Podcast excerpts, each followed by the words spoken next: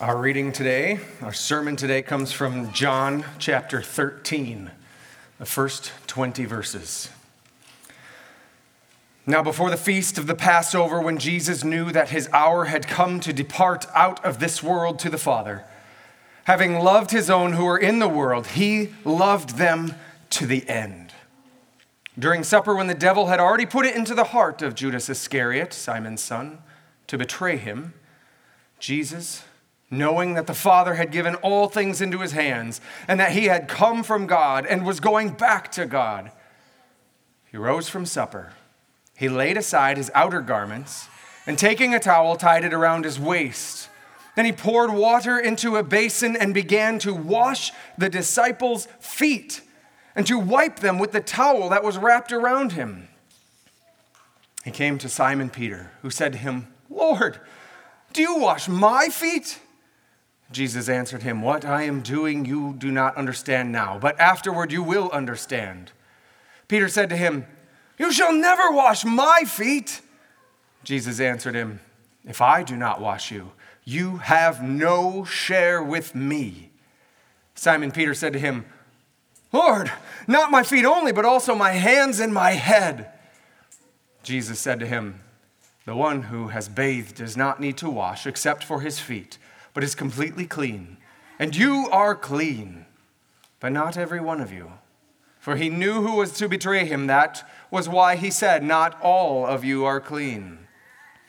When he had washed their feet and put on his outer garments and resumed his place, he said to them, Do you understand what I have done to you? You call me teacher and Lord, and you are right, for so I am. If I then, your Lord and teacher, have washed your feet, you also ought to wash one another's feet. For I have given you an example that you should also do just as I have done to you. Truly, truly, I say to you, a servant is not greater than his master, nor a messenger greater than the one who sent him. If you know these things, blessed are you if you do them. I am not speaking of all of you.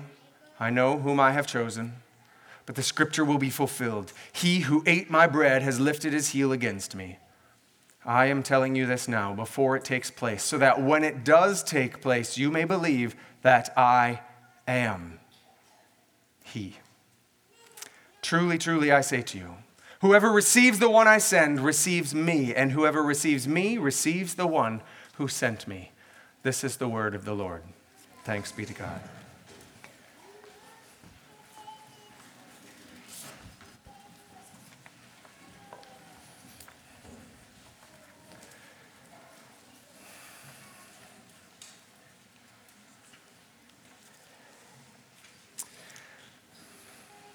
Before we jump into this well known passage and explore its depths, let's bow our heads, surrender our hearts, humble ourselves before the King of the universe, and ask Him to bring it to life in us.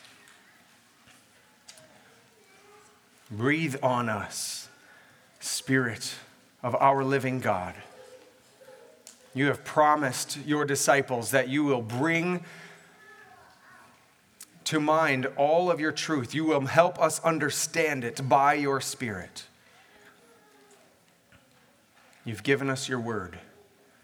Your Son has come to reveal the Father to us. You've sent your Spirit to illuminate these truths and awaken our hearts. So, would you do that amazing work right now, here through this word, among this people, that we would become the hands and feet of Jesus in this place? Do so now by the power given to us in the name of our crucified and risen King Jesus. Amen. Before most of you were here this morning, the glorious love of God was radiating throughout this building and pouring out of the windows into the city. It was an incredible thing to witness. As news of war and calls for war around the world fill our airwaves, the answer to that chaos was already filling this place, awaiting your arrival to receive it. In a world desperate for a secure identity and purpose, God's love was swelling in here, ready to burst out of the floodgates into this community. So what was possibly happening here that I could speak of it in such powerful, cosmic, divine terms? Well, some of your brothers and sisters were here early, serving you, preparing this place for you to gather for worship. When you think of our great responsibility of representing Jesus to this world, what do you think is the clearest way that we can put that love on display? Perhaps in your mind, your, ju- your mind goes to, jumps quickly to something big, like voting for, becoming a great politician who can enact and enforce just laws.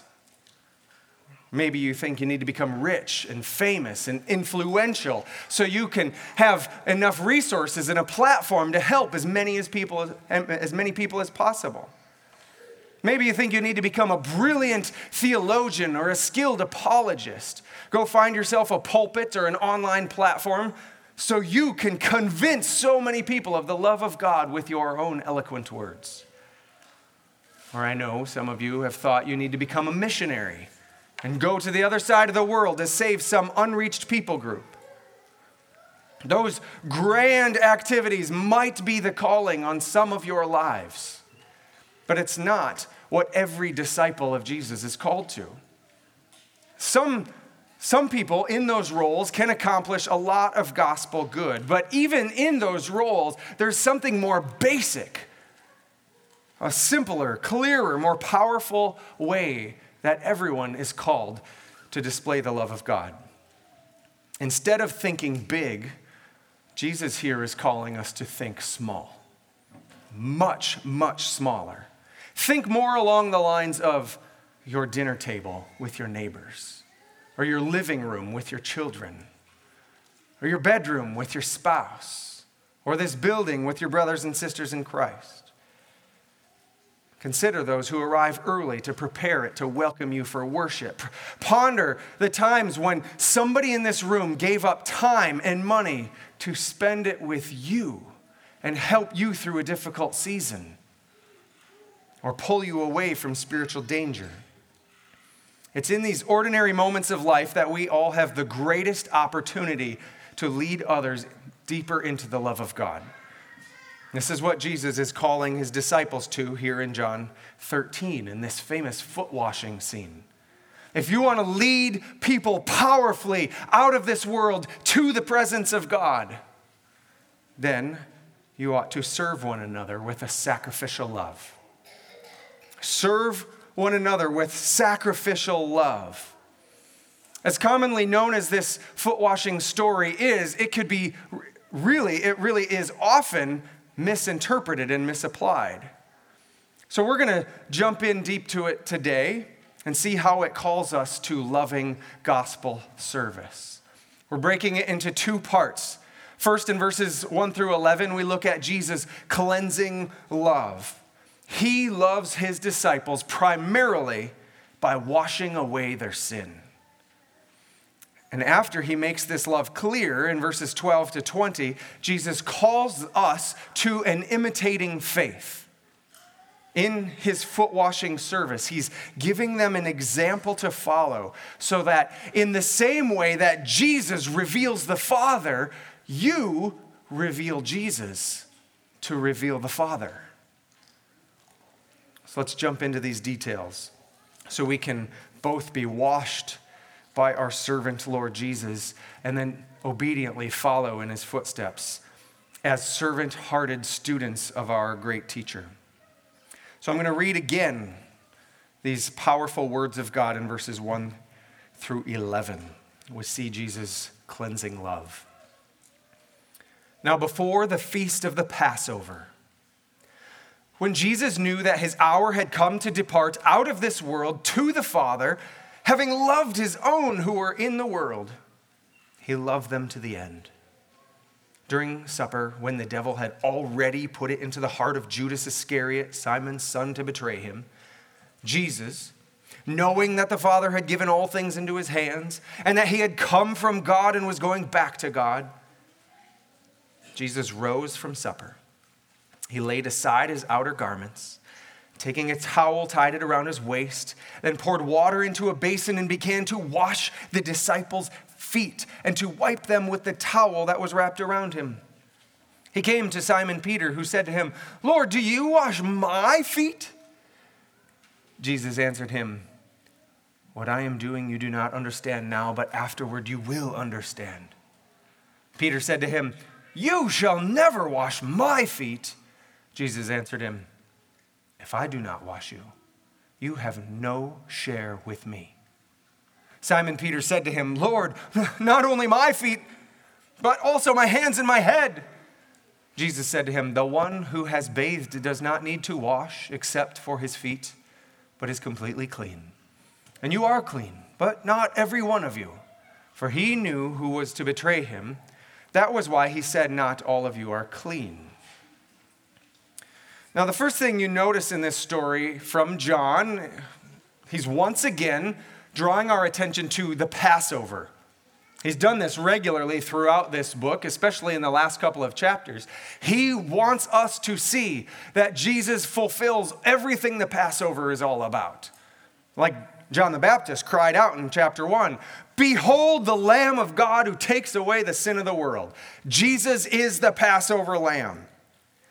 But in this scene, he's doing more than just showing us that Jesus is the lamb. He wants us to understand what the lamb the lamb's sacrifice is going to accomplish. John explains in this little prologue in verse 1 that this foot washing happened before the feast, before the meal actually began. It was a setup for the Passover meal. Here's something I want you to be thinking about as we eat this food. They had Jesus had just before this proclaimed publicly that to believe in Jesus is to believe the Father. To see Jesus is to see the Father. So that he's calling you to believe, trust what he is about to do as the path to lead you into God's glory. So now he's going to begin the work of bringing them into God's glory. Jesus himself is going to return to the Father. But he's not abandoning his disciples. He's not just going away. He's loved them in his presence this whole time, teaching them, walking with them, doing what it takes. Now, he is going to lead them all the way to glory. He's going to keep loving them. Before we get to he gets to work in verse 2, John drops in just another little note that Judas is already working to betray Jesus. John's not just getting another little jab in at that bad guy, keeps inserting himself into this story.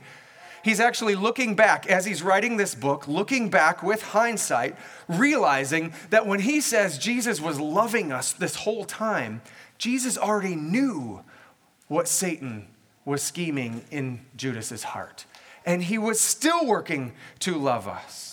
Jesus was well aware that Judas's work was going to lead him to the cross. But even that would not be enough to keep him from loving his disciples. In fact, that was the very thing that was going to show his love in the most powerful way. Verse 3 reinforces that idea. Everything has been handed into Jesus' hands, it's all in his control. Jesus had come to the Father, come from the Father, been sent by the Father to accomplish this very thing. Even Satan scheming with Judas to lead him to the cross. And this very thing would lead him back to the Father's side, but this time with all those whom he came to save, bringing them along with him. He was in control the entire time.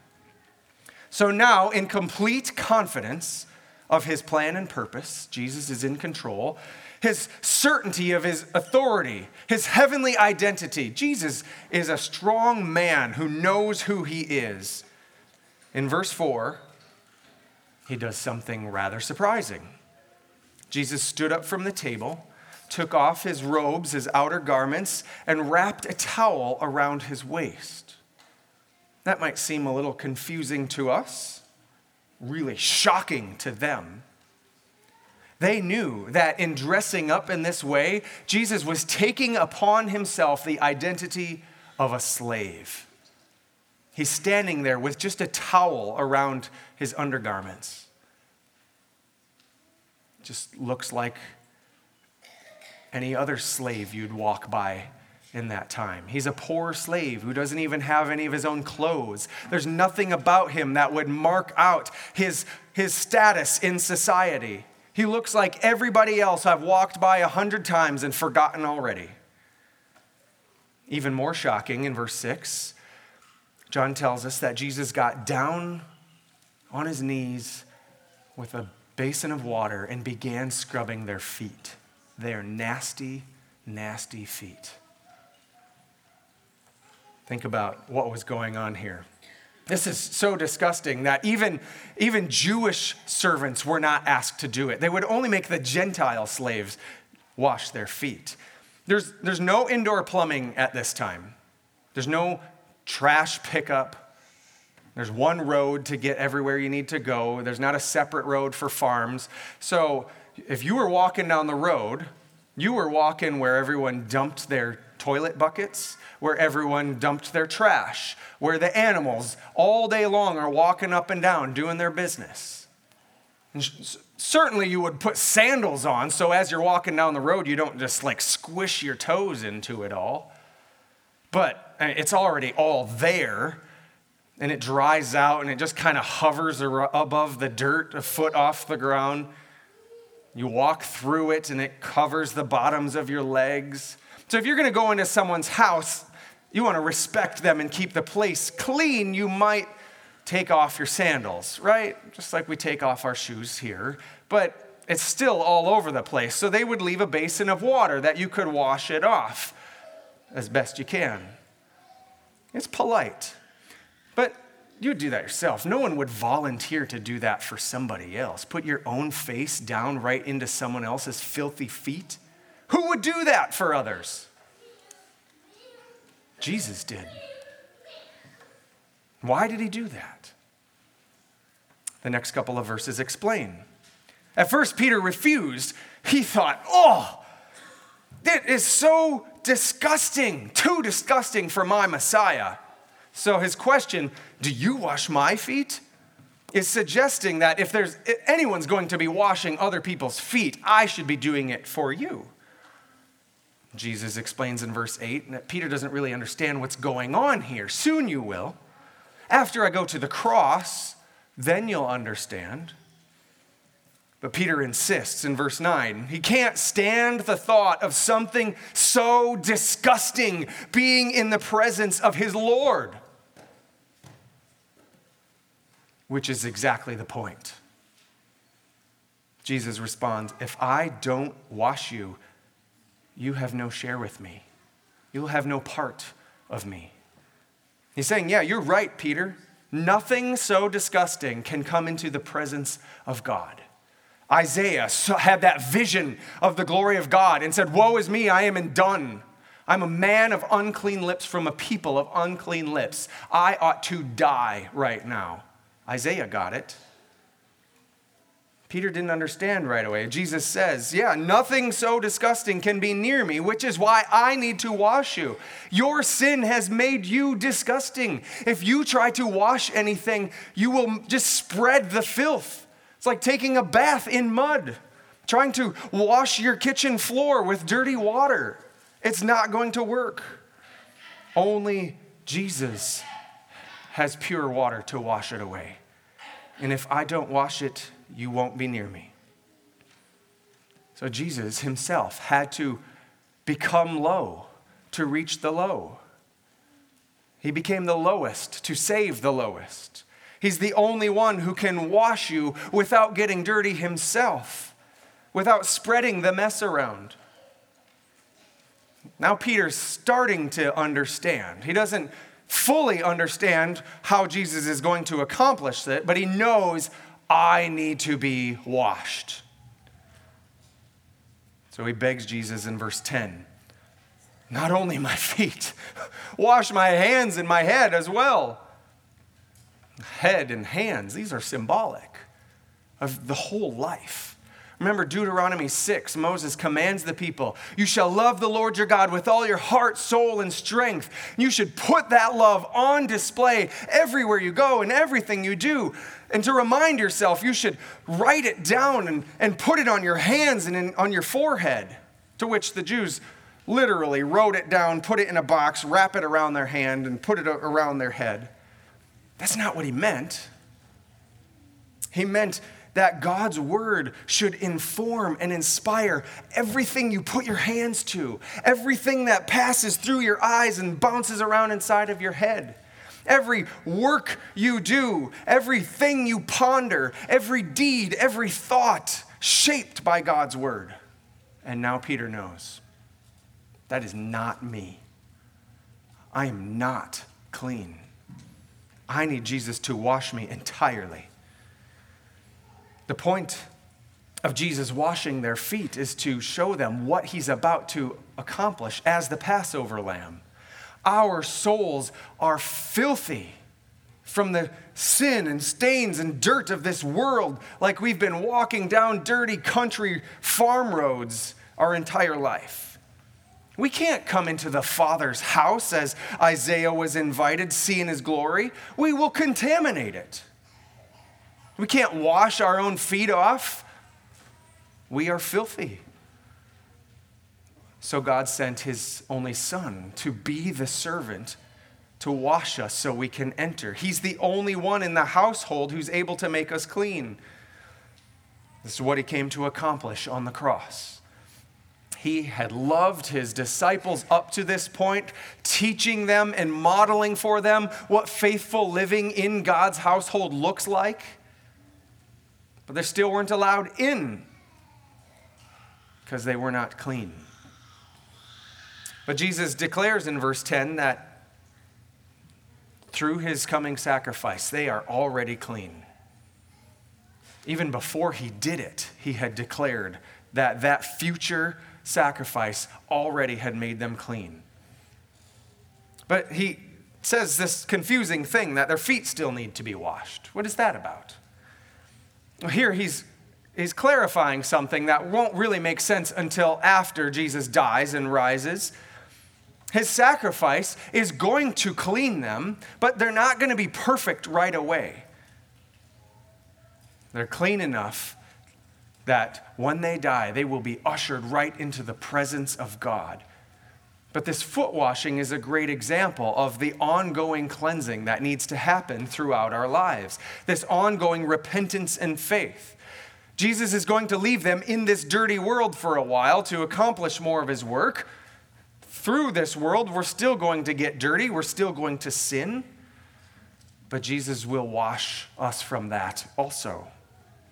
John will clarify this same idea later in his first letter. In 1 John chapter 1 verses 8 and 9 if we say that we have no sin we deceive ourselves and the truth is not in us you can't say i believe in jesus i don't sin anymore that doesn't happen but if we confess our sins he is faithful and just to forgive us our sins and cleanse us from all unrighteousness we still need to be in this practice of confessing and going to jesus to be washed paul made the same point in romans 7 and 8 I do what I don't want to do, and I don't do what I should be doing, and who will deliver me from this body of death? The Lord Jesus Christ. Christians hate sin, but we acknowledge that when we stumble into it, the only way out of it is to return to Jesus to be cleaned. It's not a full washing, that was already accomplished on the cross. But it's ongoing reformation until the day that John speaks of a couple chapters later in 1 John 3 when he says, Beloved, we are children of God now, and what we will be has not yet appeared. We're not, we're still immature. We're still got some dirt on us. But we know that when he appears, we shall be like him because we shall see him as he is. One day, Jesus will return and finally, fully clean us so we will be spotless, never to let dirt settle on our bodies again. This is kind of a confusing and difficult line to understand, right? What's the difference between a Christian and a non Christian who sin? Well, Judas and Peter themselves in this story give us the contrast here forward. Jesus explains in verse 10 that not everyone present was clean. And in verse 11, John explains that's Judas. We're talking about Judas. Judas was not clean, but Peter was. Judas misunderstood who Jesus was, and he followed that misunderstanding into betrayal of the Lord of glory. Peter misunderstood who Jesus was, but he kept leaning in to gain more wisdom by faith. Judas later on would feel bad for betraying Jesus, and he would deal with his guilt by killing himself, running away from Jesus. Peter also will betray Jesus, similar sins. But Peter will run back to Christ to rid himself of his guilt. Jesus said of Judas that it would have been better for him never to have been born, meaning he's going to be punished forever for his sins.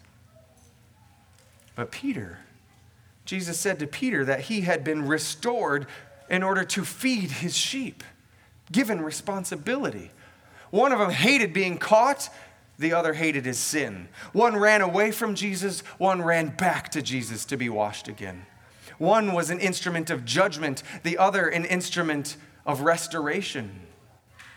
Those who cling to Jesus' sacrifice by faith are declared clean already.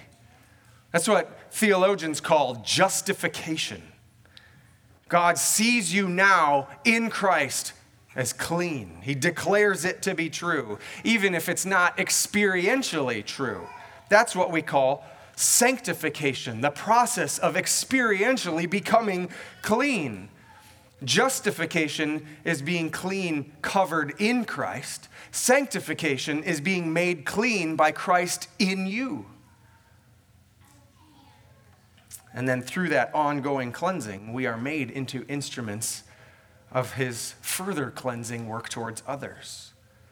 That's what we see them called to, us called to, in verses 12 to 20. We see Jesus calling us to imitating faith, serving one another with sacrificial love. Let's read those again. Verse 12 When Jesus had washed their feet and put on his outer garments and resumed his place, he said to them, Do you understand what I have done to you? You call me teacher and Lord, and you are right, for so I am. If I then, your Lord and teacher, have washed your feet, you also ought to wash one another's feet. For I have given you an example that you also should do just as I have done to you. Truly, truly, I say to you, a servant is not greater than his master, nor is a messenger greater than the one who sent him. If you know these things, blessed are you if you do them. I'm not speaking of all of you, I know whom I have chosen. But the scripture will be fulfilled He who ate my bread has lifted his heel against me. I'm telling you this now, before it takes place, that when it does take place, you may believe that I am He. Truly, truly, I say to you, whoever receives the one I send receives me. Whoever receives me receives the one who sent me. So after Jesus models this service, what it is going, or after he shows them what it's going to accomplish, now he puts his garments back on, takes a seat at the table with them to give them further instruction. Kind of a reminder hey, I just put on this identity of a slave, but I am still your Lord. I am still your teacher. He's still the boss around here. In this section, he calls them now to imitate his service by serving one another and he gives them two reasons why they should do it. The first one is basically, I'm the boss and I told you to. I gave you the example, now go do it. And the other one, the second one is, if you apply what I have just taught you, you will be greatly blessed. Verses 12 through 16 address that first reason. He starts with this rhetorical question, asking if they understand. And then he's going to give the answer of what it means.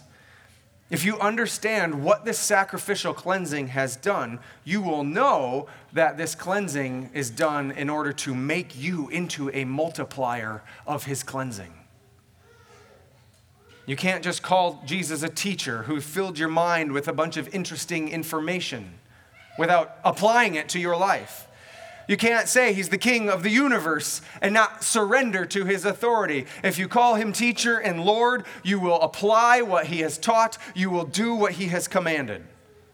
Here is his command You also ought to wash one another's feet. Some churches have taken that quite literally. They implemented foot washing before their communion. Take your feet, shoes off, wash each other's feet, now come up and put food in your mouth. Sounds a little humbling. But I don't think that's what he's getting at. Just like the binding God's word on your hands and your head wasn't meant to be turned into a ritual, uh, this isn't meant to be a ritual either. He intends for his people to become self sacrificial servants that lead others into God's love. This wouldn't even make sense in our society. We have clean streets, we have plumbing, we have landfills, we have pastures for animals.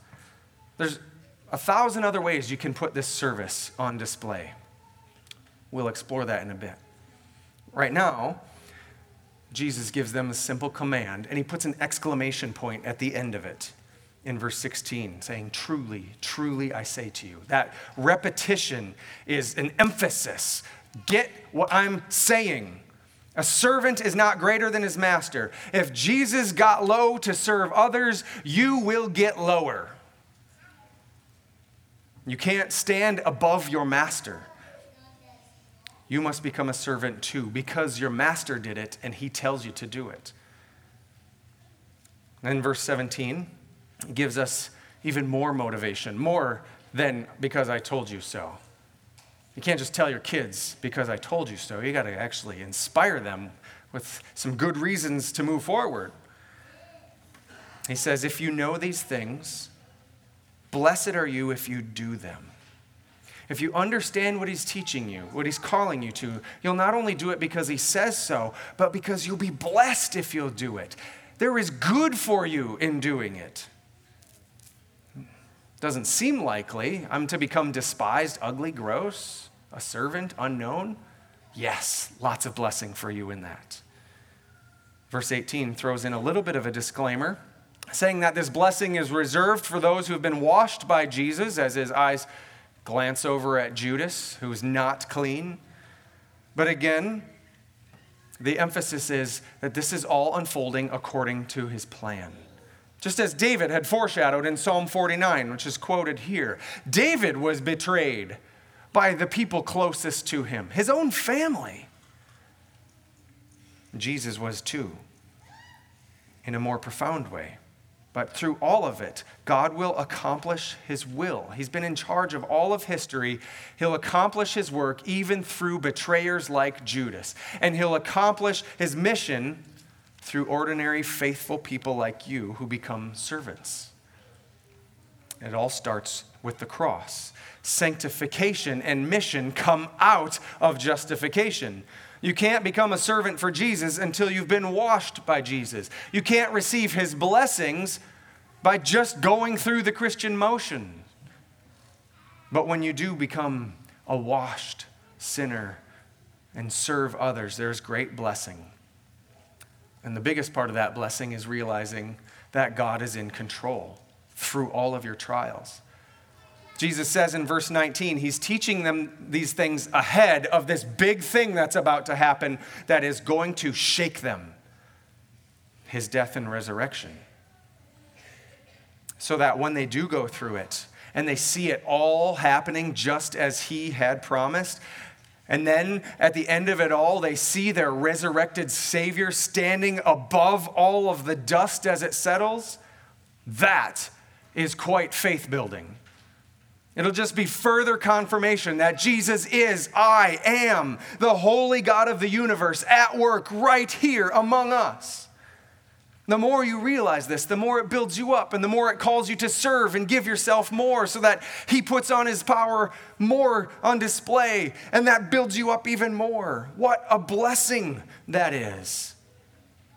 Those who have been through hard things, still clinging to Jesus and seeing Him more powerful than ever through it, they know intimately what a blessing that struggle was because it's shown them even more clearly the love of God. So Jesus puts another exclamation point on this promise in verse 20 with another truly, truly, I say to you. If you've been washed by Jesus to become a servant imitating him, you become his representative, just like he's a representative of God the Father. Remember at the end of chapter 12, Jesus explained if you see the Father, if you see me, you see the Father. Now he's extending that authority out to you, saying, if the world sees you, they see him and they see the Father.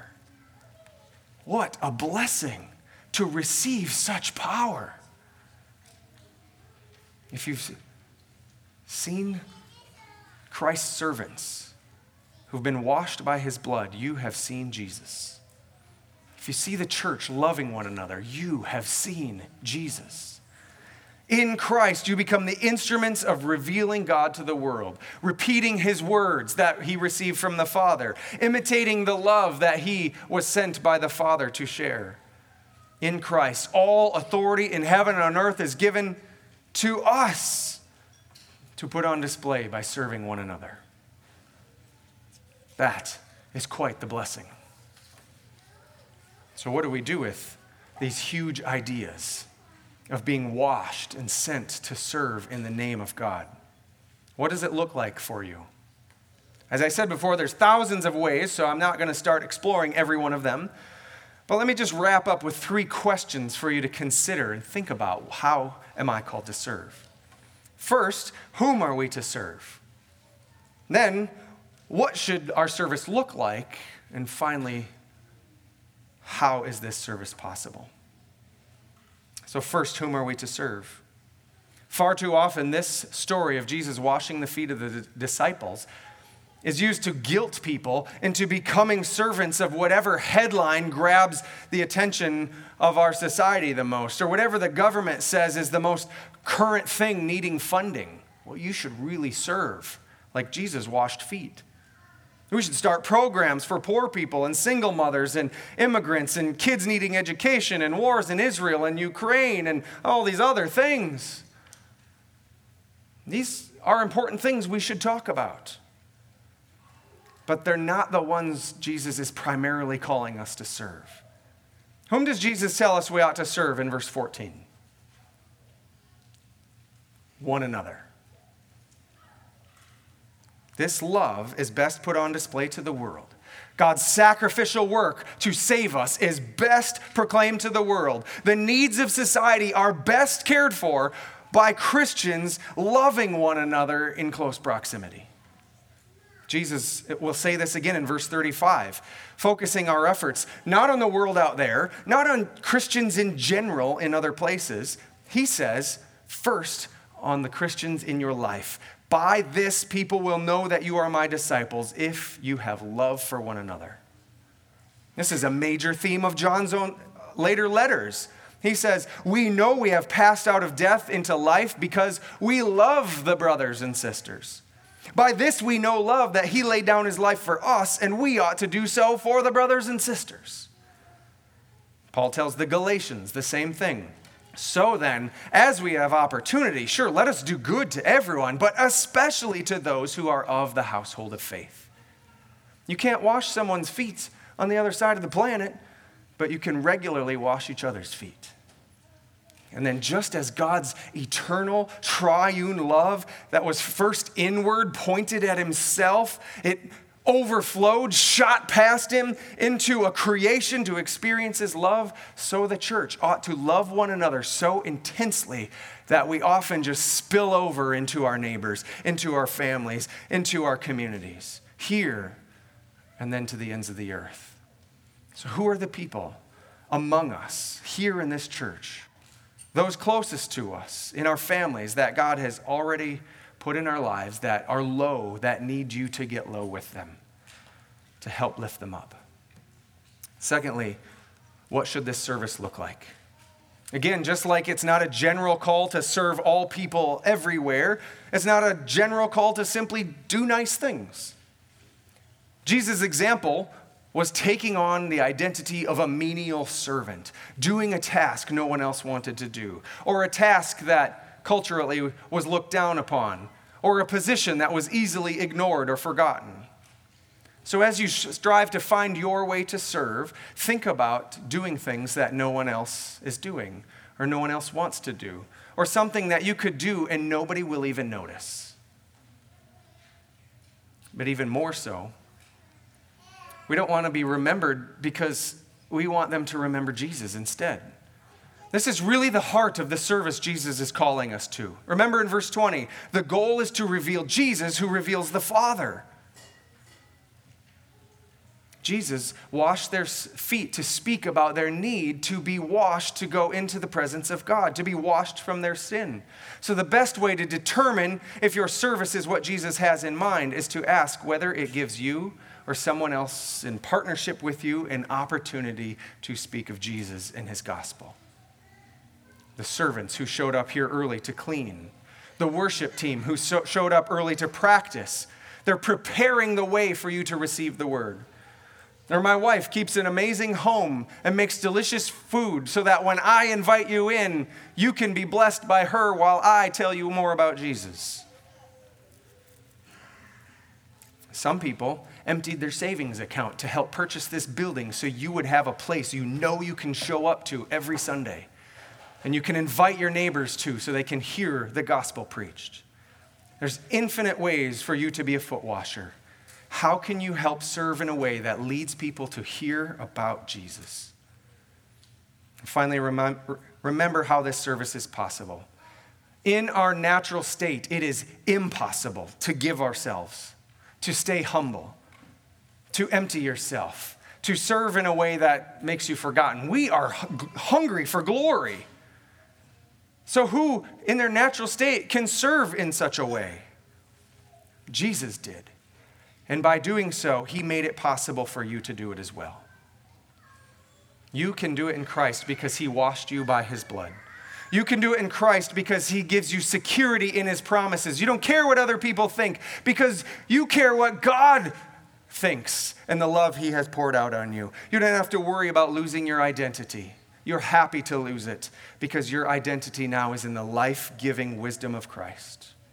You can do it because he promises when you do, the eternal, loving, triune God stands with you in his resurrection power. So go and serve one another with sacrificial love of Christ.